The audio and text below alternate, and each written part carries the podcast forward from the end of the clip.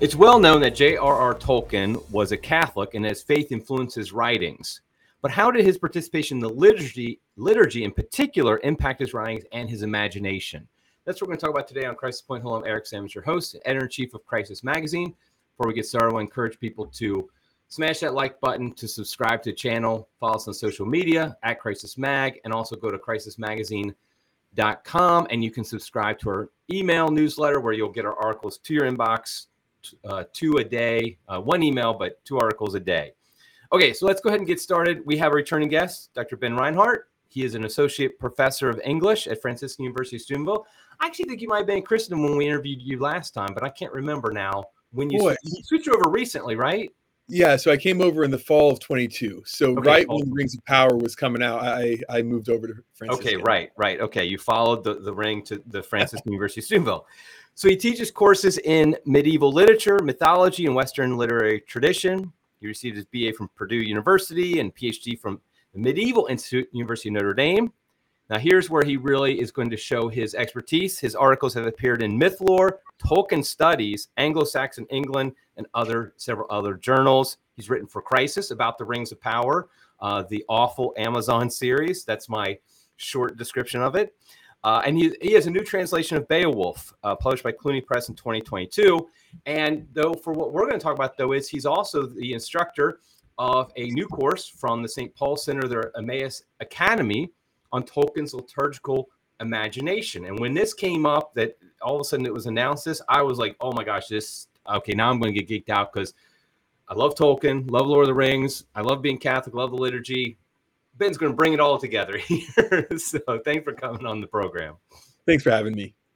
Okay, so uh, first thing I want to ask you, I might even ask you in the last podcast for people who didn't watch or whatever, what got you to be a Tolkien geek? what got you first interested in, in Tolkien and that whole world? Oh boy, so I don't think we've talked about this. This is a okay. fantastic question. I was in the seventh grade, I think, when I first discovered Tolkien, and it was it was sort of pure self discovery. I was reading a, an obnoxious amount of books. Um, I, I, was a very unathletic and introverted kid, and I would usually read about a book a night. And so I was just sort of cycling through things, and I found, hey, here are these uh, here are these long books. They'll hold me over for a while, and so I read them first in seventh grade and then revisited them a couple times through high school. I was already pretty deep into that sort of nerd realm by the time I went off to college. Um, it was also then, you know, right as I was graduating high school, heading off to college, the movies came out and they sort of added fuel to the fire, right? And it just sort of continued continued from there. Um, I wasn't Catholic when I first read the books. I didn't convert until 2008. So they were very much um, just fantasy novels to me when I first read them. But then as I grew older and I hope a little bit wiser and started to learn a little bit more, I started to see more and more connections. And that only deepened my attraction to Tolkien's art and to the world he made and my appreciation of the value of what he created. So, yeah. I, I a little bit similar. I think I I remember I think around seventh grade. I think it was for me too.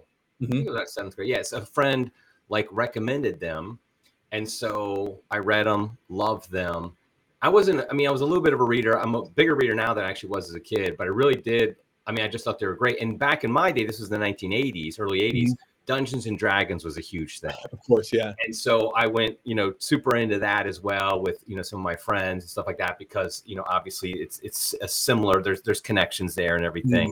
Mm-hmm. Um, and so I really did enjoy it. And so the movies then were much later for me. Um, but then, of course, I got my kids into it and then mm-hmm. got them to watch them. And I feel like it's a rite of passage in our family with our seven kids. Like, okay, when do you, when do I first, I will read The Hobbit to them. And then nice. typically they will read Lord of the Rings on their own. I have mm-hmm. not, I don't think I've read, I don't think I've read the whole Lord of the Rings in my kids. Cause what happens is I read The Hobbit to them. They get so into it, they don't want to wait and like have wait each night for me to read to them. Like, no, I'm going to just go ahead and jump into it. In fact, yeah. my 14 year old, she just watched the movies for the first time a couple months ago, I think it was, and just you mm-hmm. know obviously loved them. Had, of course, they can't watch the movies until they read the books. I mean, of that's not, yeah. a, a, clear rule. um, but anyway, so uh, okay, so we're both Tolkien geeks, is what we're trying to say, and mm-hmm. proud of it. Uh, I like I said at the beginning, I think most people know and I wasn't Catholic either, by the way. When I first read, I'm just loving this fantasy, but like when you start seeing the Catholic connections, it's pretty cool. So mm-hmm. most people know he's Catholic, but why don't you give us a quick kind of biography of him as a Catholic? Like, was he born Catholic? Was he did he ever fall away? Did he convert? Like, what are like what are the basics of his Catholic faith? Yeah, so he's not born Catholic, right? He's born in South Africa to Anglican parents. He moves when he's young from South Africa to England.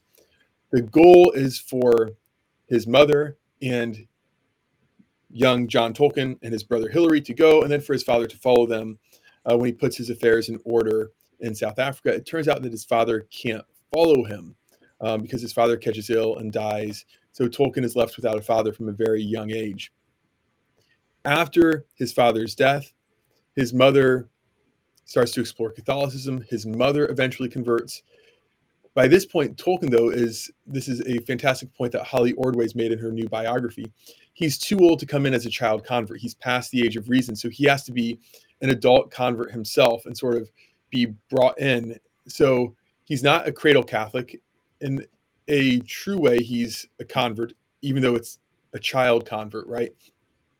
and his family becomes attached to the Birmingham Oratory. Right, his mother's looking around for good, uh, a good church and good sort of spiritual uh, support because as a widow with an entirely Protestant family, she needs good spiritual support. She finds it in the Birmingham Oratory, and then they continue their association with the Oratory.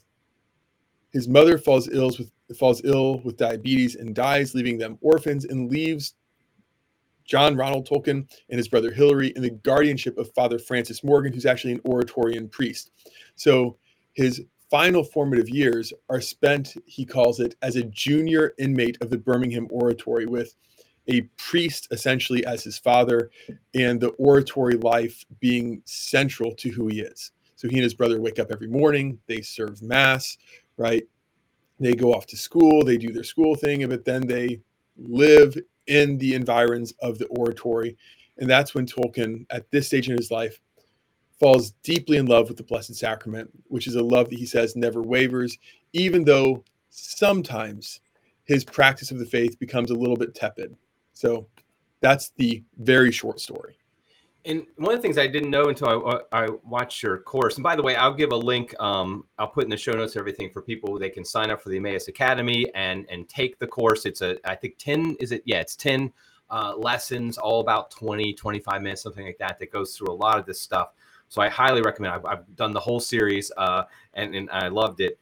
But I never knew. I have a, a real devotion to Saint John Henry Newman. I actually have a picture up on the wall right over here. You can't see it and I was reading a, a biography, um, a two volume biography of John Henry Newman when I started watching your course, and I did not realize the connection between J.R. Tolkien and John Henry Newman. Of course, the Birmingham Oratory is John Henry Newman's. That's his oratory, the one that he mm-hmm. founded, basically.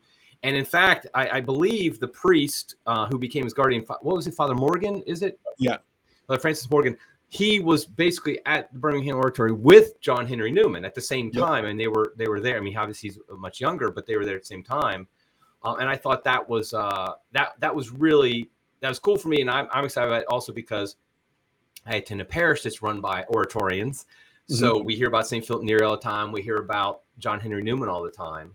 Um, and I think that I don't think that actually i'm gonna i, I want to get to this i'll get to this point in a second. So i'll, I'll halt there for I, I, have a thought though about like how john henry newman might have impacted and, and the way catholicism was practiced back then how it impacted tolkien. But anyway so so basically then he lived as a catholic. Now um now how was though specifically what your your focus is on this course is is his the liturgy right so he lives as a Catholic. He, you know, he converted as a young age. He, he lives Catholic. Um, he, uh, oratory obviously has some influence over him.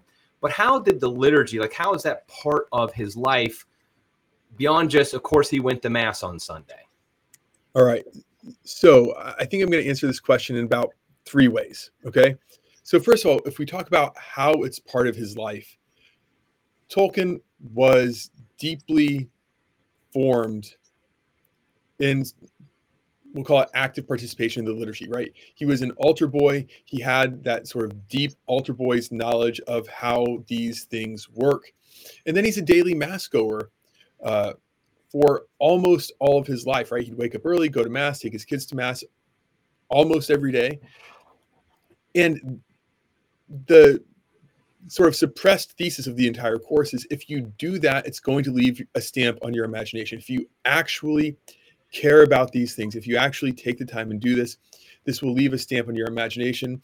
I think this is probably even more true in Tolkien's day than it is in our own because of the, uh, we'll say, the regularity of the one year cycle of readings as opposed to the three year cycle of readings with the more strict rubrics that would give uh, sort of more consistent. Uh, oh, just a more consistent liturgy, right? If you do that every day for 50 years, it's going to leave a mark. And this absolutely is what happens with Tolkien. So when you turn to his letters, you see how deeply his experience of the liturgy and his participation participation in the liturgy form him. He doesn't reference a whole lot of Catholic thinkers in his writing, right? He doesn't reference like he's not quoting Thomas Aquinas, he's not quoting Augustine, he's not even hardly ever referencing people like Newman, although we can believe that they did really impact him, right? The way that you see his Catholicism come to play most in his writings is he talks about I was at mass and father said this, or he's writing to his son who's uh, stationed in World War II and says, if you can't get to mass, a really great thing for you to do is to recite the Roman canon, which you should know by heart, of course, right? To make in Latin, you, probably too, right? Course, oh yeah, of course in Latin, right? to make a spiritual communion.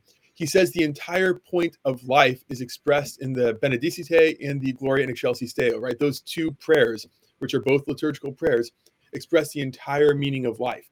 So this is how you see it, um, how you see it really impact him. And this is just one anecdote from the course, but I'm going to give it to because I think it really does illustrate how deeply liturgical his imagination is. Right? Uh, it's December. It's December in the 1960s. He's writing to a friend, Clyde Kilby, and he says, "Hey, this letter will reach you on or on or after Christmas. Lux fulgebat no, uh, the, the light has shined upon us, right? Lux, Lux fulgebat nobis, right? Um, and in this uh, in this letter, people have always sort of wondered what's he quoting here. And Clyde Kilby talks to Tolkien's friends. He says, "What does this Latin mean? It means the light has shined upon us. Where did he get it? They don't know.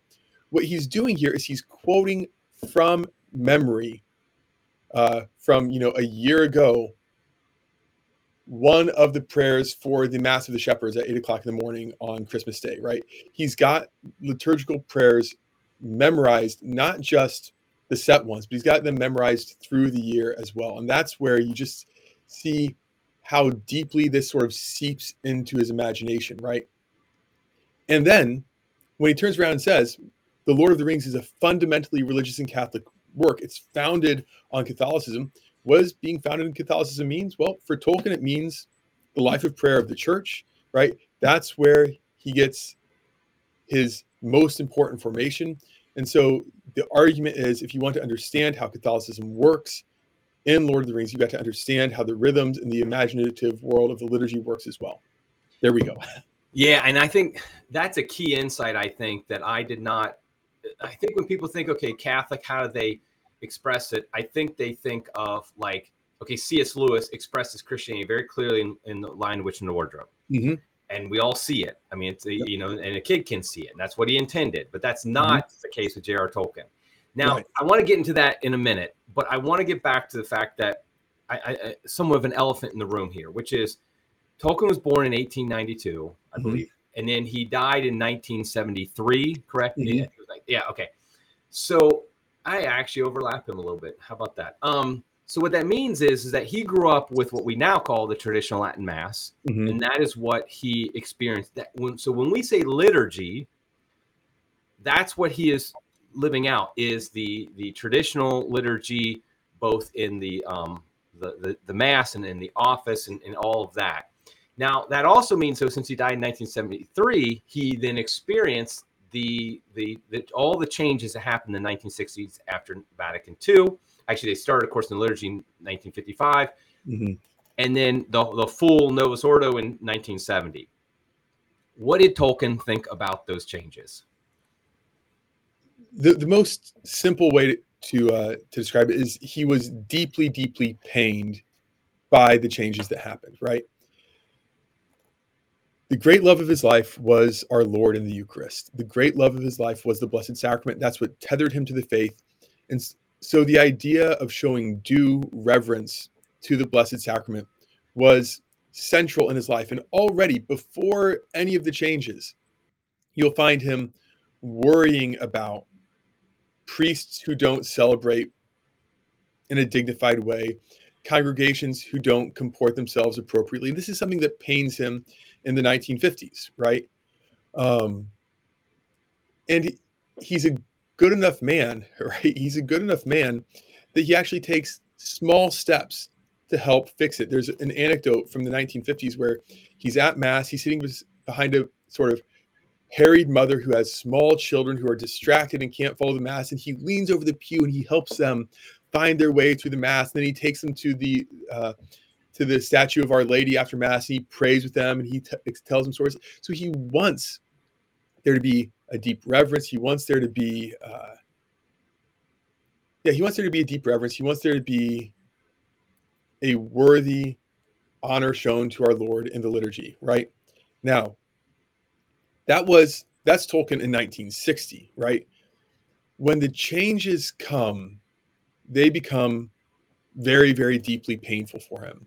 As he writes to his son, the church, which once felt like a refuge, now feels often feels like a trap but there's nowhere else to go. So uh, it is a curious time. You know, apparently he had a habit for years of making all the responses in Latin when everybody else was making them in English, right?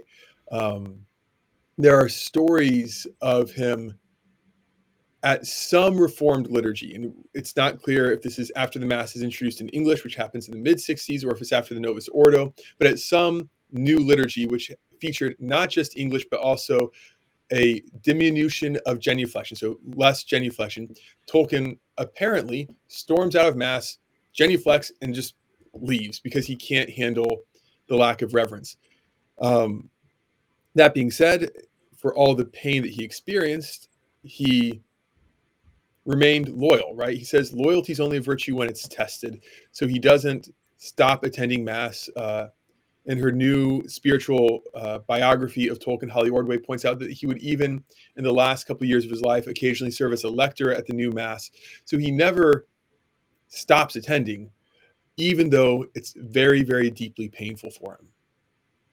Yeah, and I can, I mean, I can just understand that from on a just anybody if this is how if this is that much of their life and they, mm-hmm. they their entire life is basically kind of lived in these rhythms and these ways and he knows it and he of course even more so because he understand i mean like like you know i've attended latin mass myself for about 12 13 years now and i'm not i'm a terrible language person i barely can do english and uh and so latin to me has always been a, a struggle um mm-hmm. but like after 12 years i can kind of now when we say the creed i don't look over at the english anymore mm-hmm. but for somebody like Tolkien, who I mean, clearly language is what, what one of his things.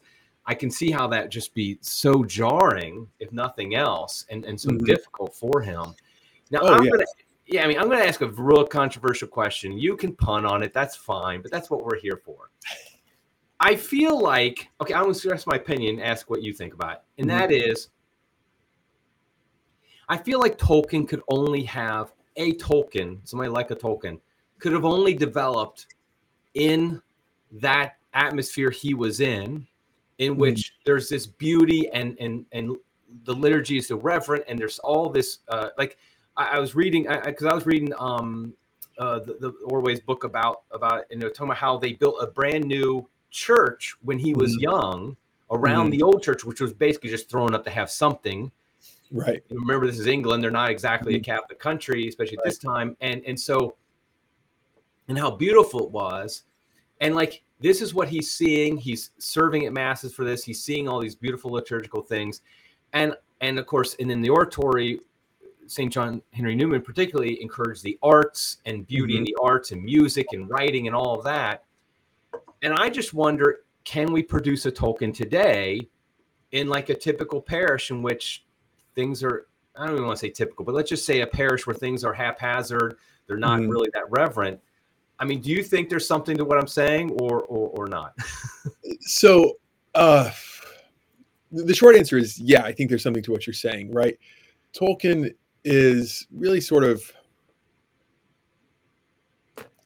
he really is sort of a one of a kind figure. He has all sorts of advantages that would be re- that would be impossible to recapture for most people today, right? Right. We can think about his education. We can think about the language learning that he had from, you know, basically the age of reason on up. You've got a guy who taught himself Gothic when almost nobody in the world studies Gothic. He did it when he was in his teens, right?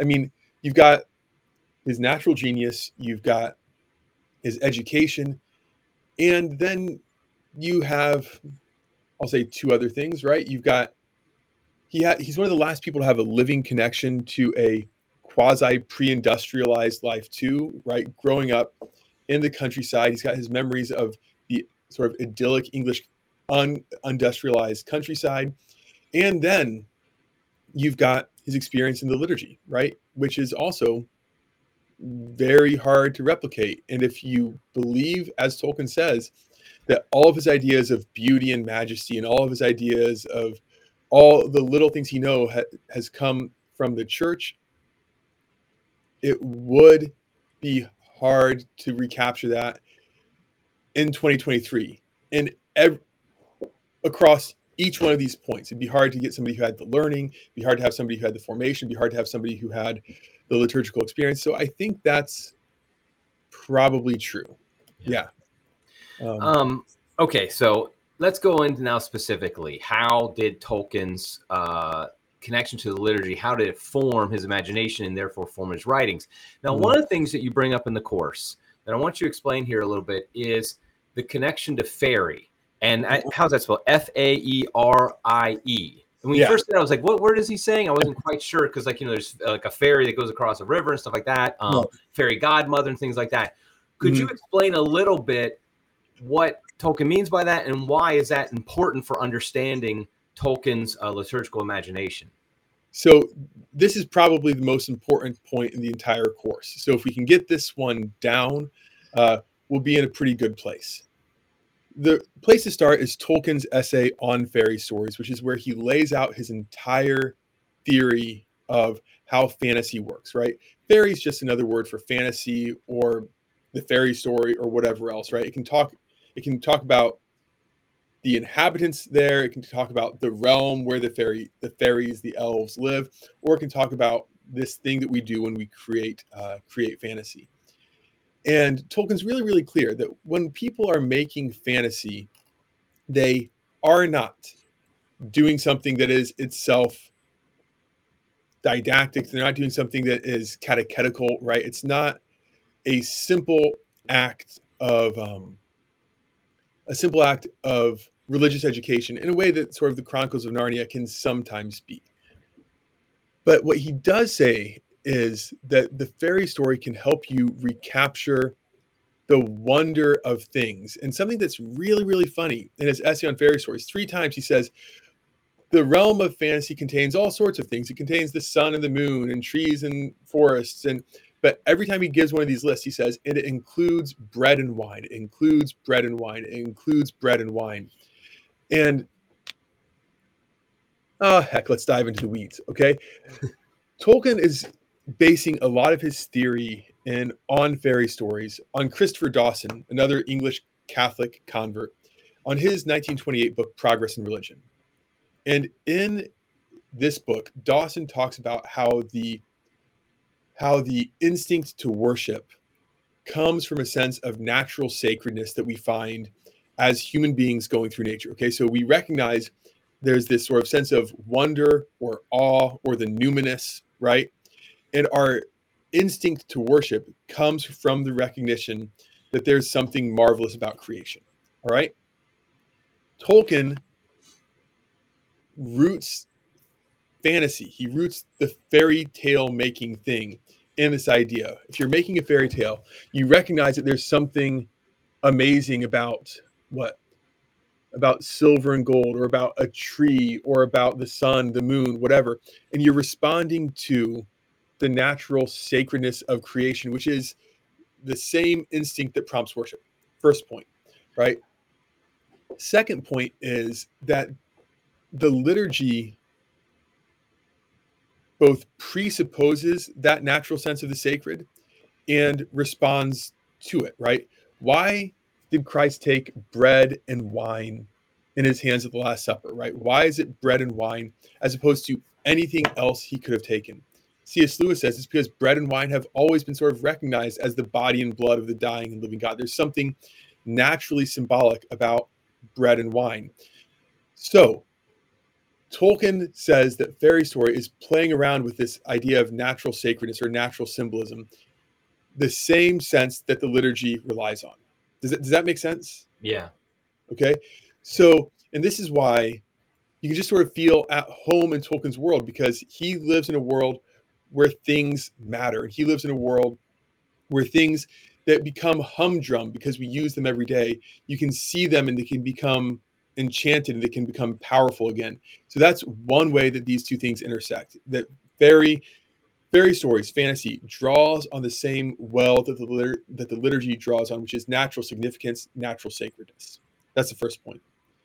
The second point is that just as they draw on the same well, the liturgy and the fairy story are supposed to take us to the same end. And this is way, a way that the fairy story is actually de- derivative of the gospel. Okay. Tolkien invents a new word to talk about fairy tale happy endings. The new word is eucatastrophe, which is the sudden overthrow, the sudden joyous overthrow, where, oh, you think the princess is dead, but the kiss brings her back to life, or you think everything's lost, and at the last moment there's redemption, right? The joy of the fairy tale, Tolkien says, is actually the joy of the Gloria. The Gloria in Excelsis Deo, right? The Gloria in Excelsis Deo is for Tolkien the fundamental language of the universe. The Gloria in Excelsis Deo is what the whole created universe actually means. And we usually don't see this because we're walking around in daily life and we don't see it, we don't feel it. But sometimes you can sort of pierce through the veil and you can see that this is what God created the universe to be. And this is the way that things really work in heaven, right?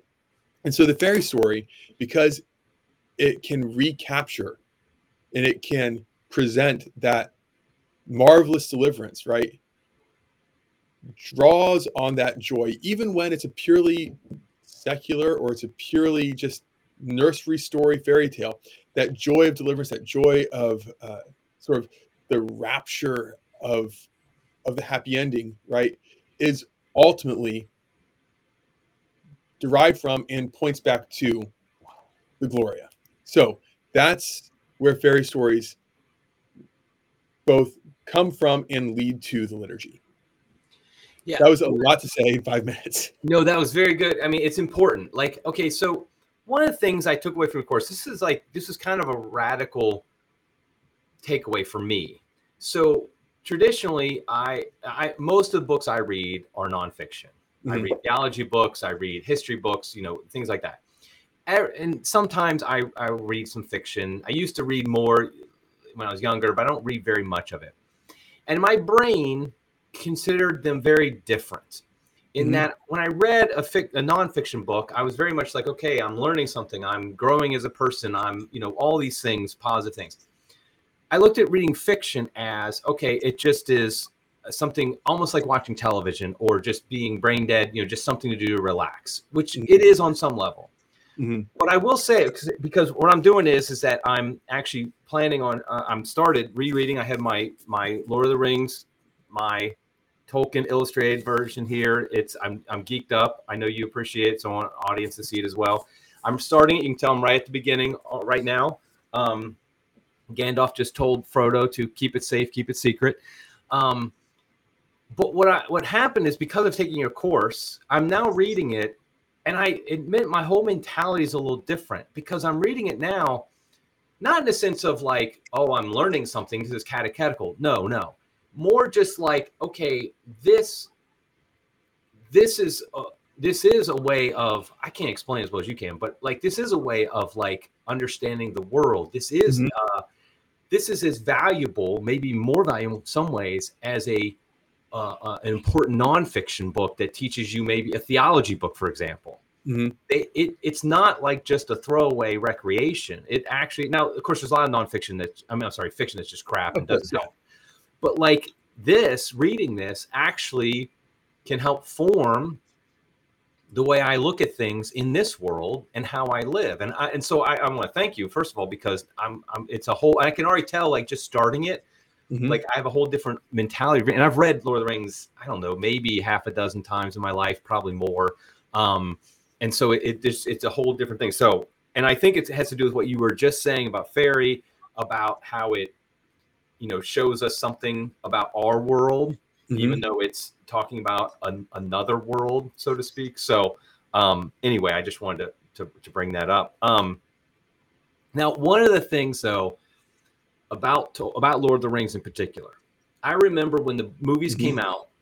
Oh, what's the guy who played Gandalf? Uh, Ian something. Um, McKellen.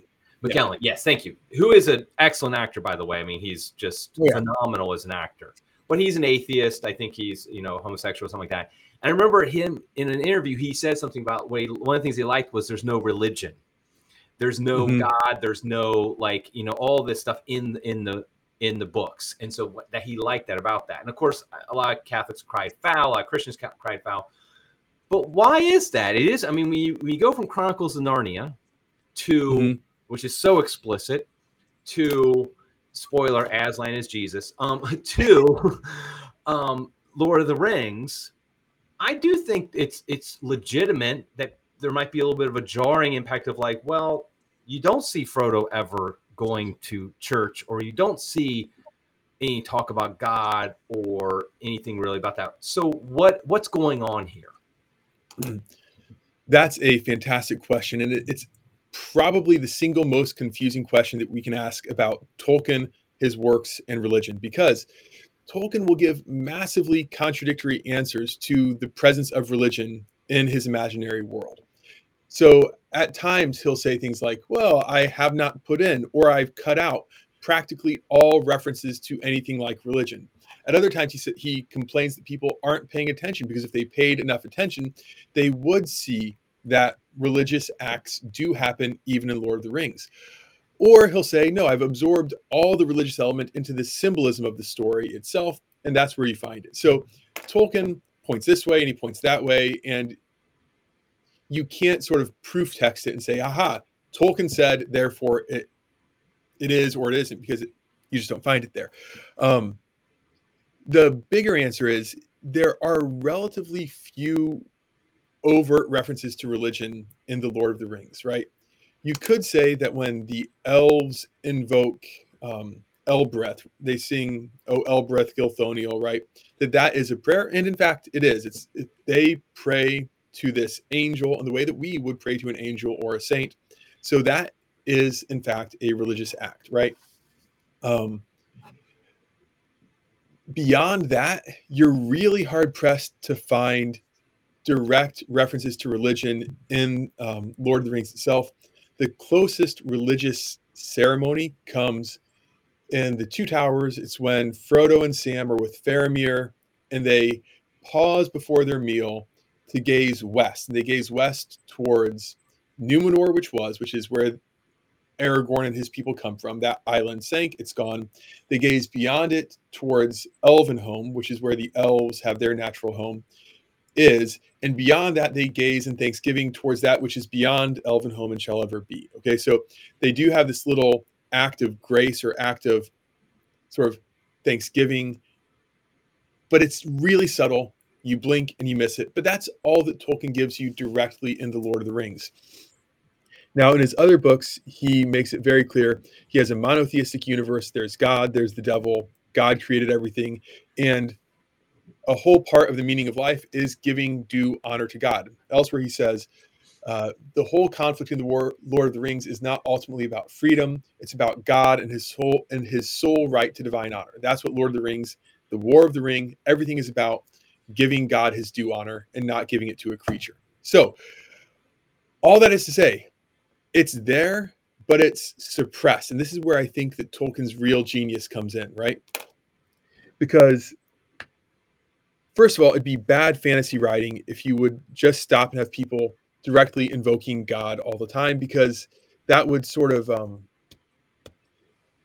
it would introduce something that you and I take as something really real and not to be trifled with into a realm of fairy story. So that that would create a real challenge for religious readers because we don't want that in fairy story because we don't want God to be made the subject of fairy story, right? First thing. It would also be a problem for non-religious readers because non-religious readers would tune out at that point.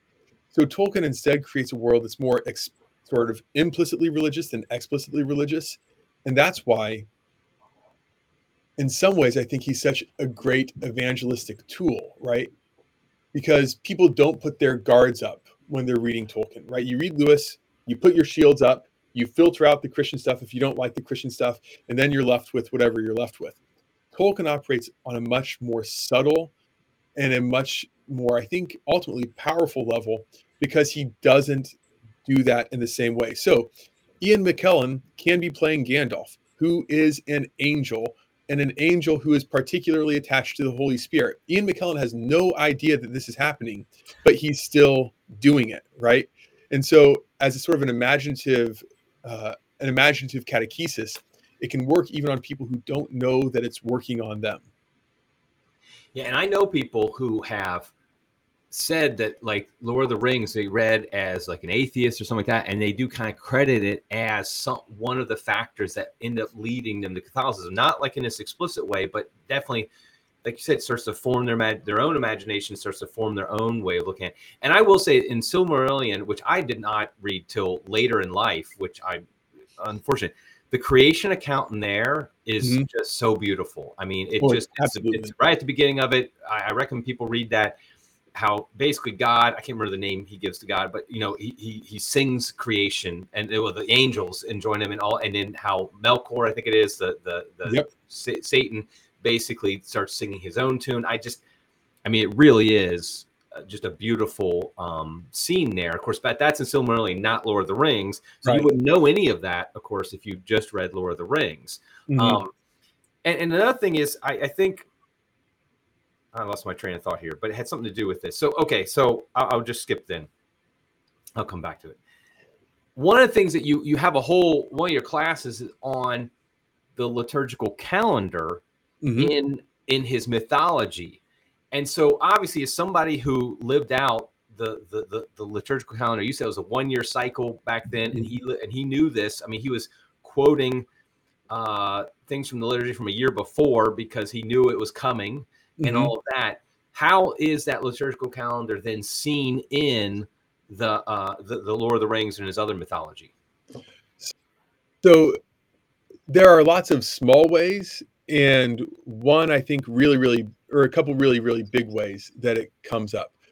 There are small ways that people have have noticed before. You know, um, Frodo wakes up in Rivendell on the feast of Saint Raphael in the old calendar, right? So the feast of the healing archangel. Is that merely coincidental? Maybe, but but maybe not, right? But the two really huge ones are the fellowship leaves from Rivendell on December the 25th. Okay, so they leave on Christmas Day, and then the ring is destroyed on March 25th, which which is of course the date of the Annunciation, but it's also the date of the crucifixion, right? So the ring's finally destroyed, and the power of Satan effectively broken on the day that Christ died and did this. And then we have a whole sort of like Paschal Easter into Ascension period after the ring's destroyed with the celebration and all of that. Those two dates, the 25th of March, the 25th of December, Tolkien says at one point they were completely accidentally chosen. Probably not. At another point, he says they were deliberately chosen. Uh, it seems much more likely that they are deliberately chosen because you can't do that by accident, right? And so there's this whole sort of incarnational, right, liturgical pattern, moving from Christmas, where our redemption sort of begins, but it begins with Christ in the manger. It begins timidly, and then there's the flight into Egypt and the Exodus and uh, sort of, and all this imagery, right? And then you move through this Lenten period, right? Because Frodo's journey through Mordor is very much a Lenten journey of dust and ashes and mortification. The final destruction on March 25th, and then the celebration after. So, in the course, I argue that all of this can be patterned not just in the sort of macro way, like, hey, birth of Christ, passion of Christ, but even in a micro way, if you look at the prayers, say, associated with the Feast of the Ascension, there are strong overlaps with Aragorn's coronation. If you look at um, if you look at the imagery used when Frodo and Sam wake up and you've got this resurrection moment, it can be paired very closely with things that you see in Easter liturgy. And that's how this all works with the patterning in Lord of the Rings. Can we? I want to ask specifically about Aragorn, the, the, the return of the king, and this mm-hmm. ascension mm-hmm. uh, connection. So, how exactly is um because you, you you have a um one of the course one of the classes in your course is called the Paschal Patterns in Return of the King. I don't want to give away the mm-hmm. whole thing, but just on a, on a high level, what are those um the, those Paschal patterns? All right, so if we think about the whole mystery of Christ, right? It's his incarnation, it's his passion, his death, his resurrection, and his ascension. And that completes the whole mystery, right? So for Lord of the Rings, we don't have things absolutely complete until we have the coronation of Aragorn, which brings everything to its natural conclusion. From the patristics right on down through uh, right on down through the 20th century, you'll find the court sorry, the ascension is the coronation feast of Christ. When God ascends his throne to shouts of joy, right? And you see all those patterns. He enters the gates, the princes welcome him, he judges the nations. All these things you find in the Ascension liturgies, right? And all these things you find with Aragorn going up at the end. It doesn't make him an allegory of Christ, but it just means that our climax of Lord of the Rings and our sort of joyous triumph at the end, just as it's patterned on incarnation, passion, death, resurrection, it brings in the ascension element too to bring it all to its conclusion. So I, I, I should ask this earlier, but I, I kind of make this my final major question, and that is something you just said, which is it's also well known that uh, Tolkien said he hated allegory, and yet mm-hmm. you are saying oh, there's these connections between you know the, the dates and, and, and Christian dates and and then the the the ascension and, and Aragorn's ascension the, as the king and stuff like that. Give us a, why that is why that is not allegory, but it is still mm-hmm. connected. Uh, what is the difference? Right. Because we we know that like again we, we, we keep referencing Chronicles of Narnia, which is an allegory and very clear. Why is this not allegory, but yet it is connected in some way? Mm-hmm. So, first of all, I mean, allegory is such a messy term, right? What does allegory mean? Is it so? I'm going to just bracket that entire question, right? Because Tolkien can give contradictory answers on that too. But he maybe did that just is, to bother future scholars of his. He's like, you know, I can tell it's going to be a big deal. People are going to be studying me in future years. I'm just going to start saying things contradictory just to give them work to do in the future. no, and I, that that could very well be, but um, but look, right? Aragorn doesn't mean Jesus. Aragorn means Aragorn. Frodo doesn't mean Jesus. Gandalf doesn't mean Jesus, even though elements of their stories mirror elements of Christ of Christ uh, Christ's life.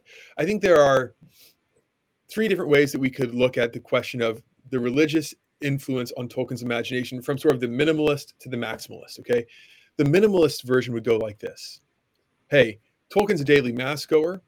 Tolkien um, as daily massgoer will, will pick up certain associations. Images will inevitably work their way into his work, and it's just sort of something that happens on the way. Even on that level, you can, you can understand Tolkien better if you understand what he's um what his his religious formation is. Right? We could kick it up another notch where we say the Lord of the Rings is founded on Catholicism, right? If we go back to the very famous quote, he's writing to a friend who noted that Galadriel sort of seems to be drawn in the colors and the lines of the Blessed Virgin Mary. And he says, Well, of course, all my images of beauty and its nobility and its simplicity are founded on the Blessed Virgin. And the Lord of the Rings is itself a fundamentally Catholic and religious work, right? So all of my ideas of beauty are founded on Our Lady, and the Lord of the Rings is founded on Catholicism. So we could we could move it a step further and say, well, if nothing else, right? Tolkien tells us that just like just like Galadriel grows out of Mary, so too the Lord of the Rings grows out of his practice of the faith. It's founded on, it's rooted in, and it blossoms out of that. So that's the next stage forward, where it's a more sort of conscious working out of these images. But I think there's a third layer that probably works too. Um, Tolkien conceives of Lord of the Rings as something that actually happened, right? Part of the the sort of mythic story is this actually happened at a stage in the history of our world sometime after the fall but probably before the flood you know this actually did happen and the god in that world is just the god in this world and middle earth is just our earth blah blah blah blah blah right and if this this actually did happen historically i think the third thing that we could do is say there might be some justification I suggest avoiding an allegorical reading, like a strictly allegorical reading, but maybe you could do something more fluid and you could do a figural reading, right? Where it's not that Aragorn is an allegory of Christ, but in some ways, if Tolkien's imagining him as a historical figure, might he, like Cyrus, prefigure Christ in some way or be allowed to point to or draw the attentive readers to? And I think that's probably a fair comparison, right? Because after all, if we want to bring it back to the idea of liturgy, the liturgy itself operates all the time on this figural level, right? We're called, we call the sacrifice of Abraham, we the sacrifice of Melchizedek, the sacrifice of Abel to our minds, not because they're just allegories of Christ's sacrifice, but because they point to it. And I think at sort of the fullest level, we could allow that Lord of the Rings might be intended to sort of point to or gesture in the direction of truths of the faith, even though it's not a simple allegory of those things. Yeah, I think I mean as Catholics, we we should believe that the liturgy really forms us as people. Mm-hmm. I mean, as a as a Catholic, I mean that is all the books you read and all that are are are helpful, maybe or interesting, but ultimately it's the liturgy that's the most important thing. It's the reason we have liturgy wars is because we know it's so important. I mean, we wouldn't fight over something that doesn't matter. And right. so what you're kind of what you realize is is that which I think is I have not seen anybody else talk about this as much is that when we talk about Tolkien's Catholic, we have to talk about him as a liturgical Catholic, living the liturgy, and that just, yep. just seeps into his the deepest part of who he is. So when he writes something, of course it's going to come out. Not that he's like saying, okay, I want to make Aragorn a Christ figure or I want to tie this into the ascension. The ascension is literally in his head, just like mm-hmm. bouncing around there. So when he thinks of a king going to glory and being uh, a coronation, that's just what's in his head is this idea, yep. this these images of, and it would be completely different if he grew up, for example, Muslim or, or yep. atheist or something like that. So I think that's kind of ties it all together. So I, I got to ask you now, are you going to write a book on this? Because you should. I, am working on turning the course into a book. Yeah. So uh, the hope would be to have this book, uh, to have this book come out late in this year or early next would probably be the publication date. So I'm working on that. Um, another fun thing, if I can just make a self-serving plug, there's the Emmaus Academy course, which everyone should everyone should go use their free trial of Emmaus Academy and go there. But Franciscan is actually letting me do a course on Tolkien's imagination in Gaming, Austria this summer. So if there's any uh, college students not Franciscan who are listening to this, or if there are um, late high school students who might be moving towards college, there, this is open to non-Franciscan students too. So if anyone's interested, we're going to be doing a course on Tolkien's imagination in the Alps or the foothills of the Alps in Gaming, Austria. So this oh, is going to be something that I get to play around with for a long time. Yeah. Oh, that that's exciting. I mean, uh, maybe at some point you think you might teach it also at Francisca at, at the Steubenville campus, or oh, that'd, that'd, be amazing. That'd be amazing. Yeah. You you would have that thing would sell out. That would be like filled up within like seconds. I imagine because I think isn't it like seniors they they can get their their choice of courses first and then juniors Yeah, like yeah. that. Yeah, Okay, so it, gotta- that'd probably be a okay. largely senior course. Yeah. Yeah, right. Exactly. You got to figure out a way to get this in spring of 2025 because my son will be a second semester senior then, and I'll tell him you got to jump into that. Um, but okay, so a book will be. I recommend people definitely take the course itself. It's like it's not really super long. No, It's um like 10 courses, and I'm looking at the list. It's all about 20, 25 minutes. Mhm. Uh, and there's a little quiz afterwards, which I actually liked. I usually skip those, but I liked it because knowing it was there, I was like, okay, I, I don't know about you, but I can zone out when I'm listening to something online. People are probably zoning out to us right now. and, and so like having that, like to kind of be like, okay, you know, have that know, like, okay, I got to remember this stuff. It, it actually helps me then remember it had a bigger impact. So I will put a link to it. Like you said, I think there is a free trial you can get. I don't know if seven Yep. days or something like that. If um, it, Emmaus Academy has a lot of other great courses too. I mean, that's that's just one of them um, that that I think are great. So I'll put that in there. Um, and like I said, your book about it hopefully will come out in the next year or so. If you can make it to Gaming, Austria this summer, do that. Sign up for that. So lots of good uh, Tolkien stuff. And and then my final question is: Are you going to watch uh, Rings of Power season two? Uh, you know The what? The rest of us don't have to. Job, but somebody's got to do it. So yeah, I mean, everything coming out of Amazon Studios sounds like it's going to take the dumpster fire of season one and then throw some gasoline on it. But you know what?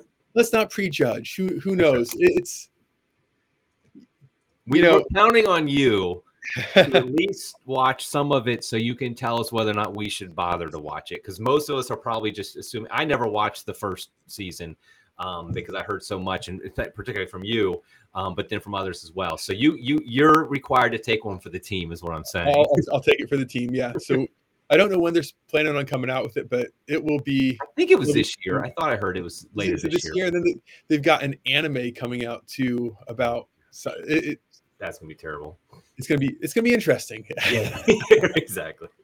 Okay ben thank you very much uh, for doing this. Uh, like i said encourage people to watch it. Read your tolkien as well. Um, if you haven't read lord of the rings in a while like in the last month read it again uh, and, and you'll enjoy it even more so. Okay thank you very much ben. Thank you so much, Eric. okay until next time everybody god love you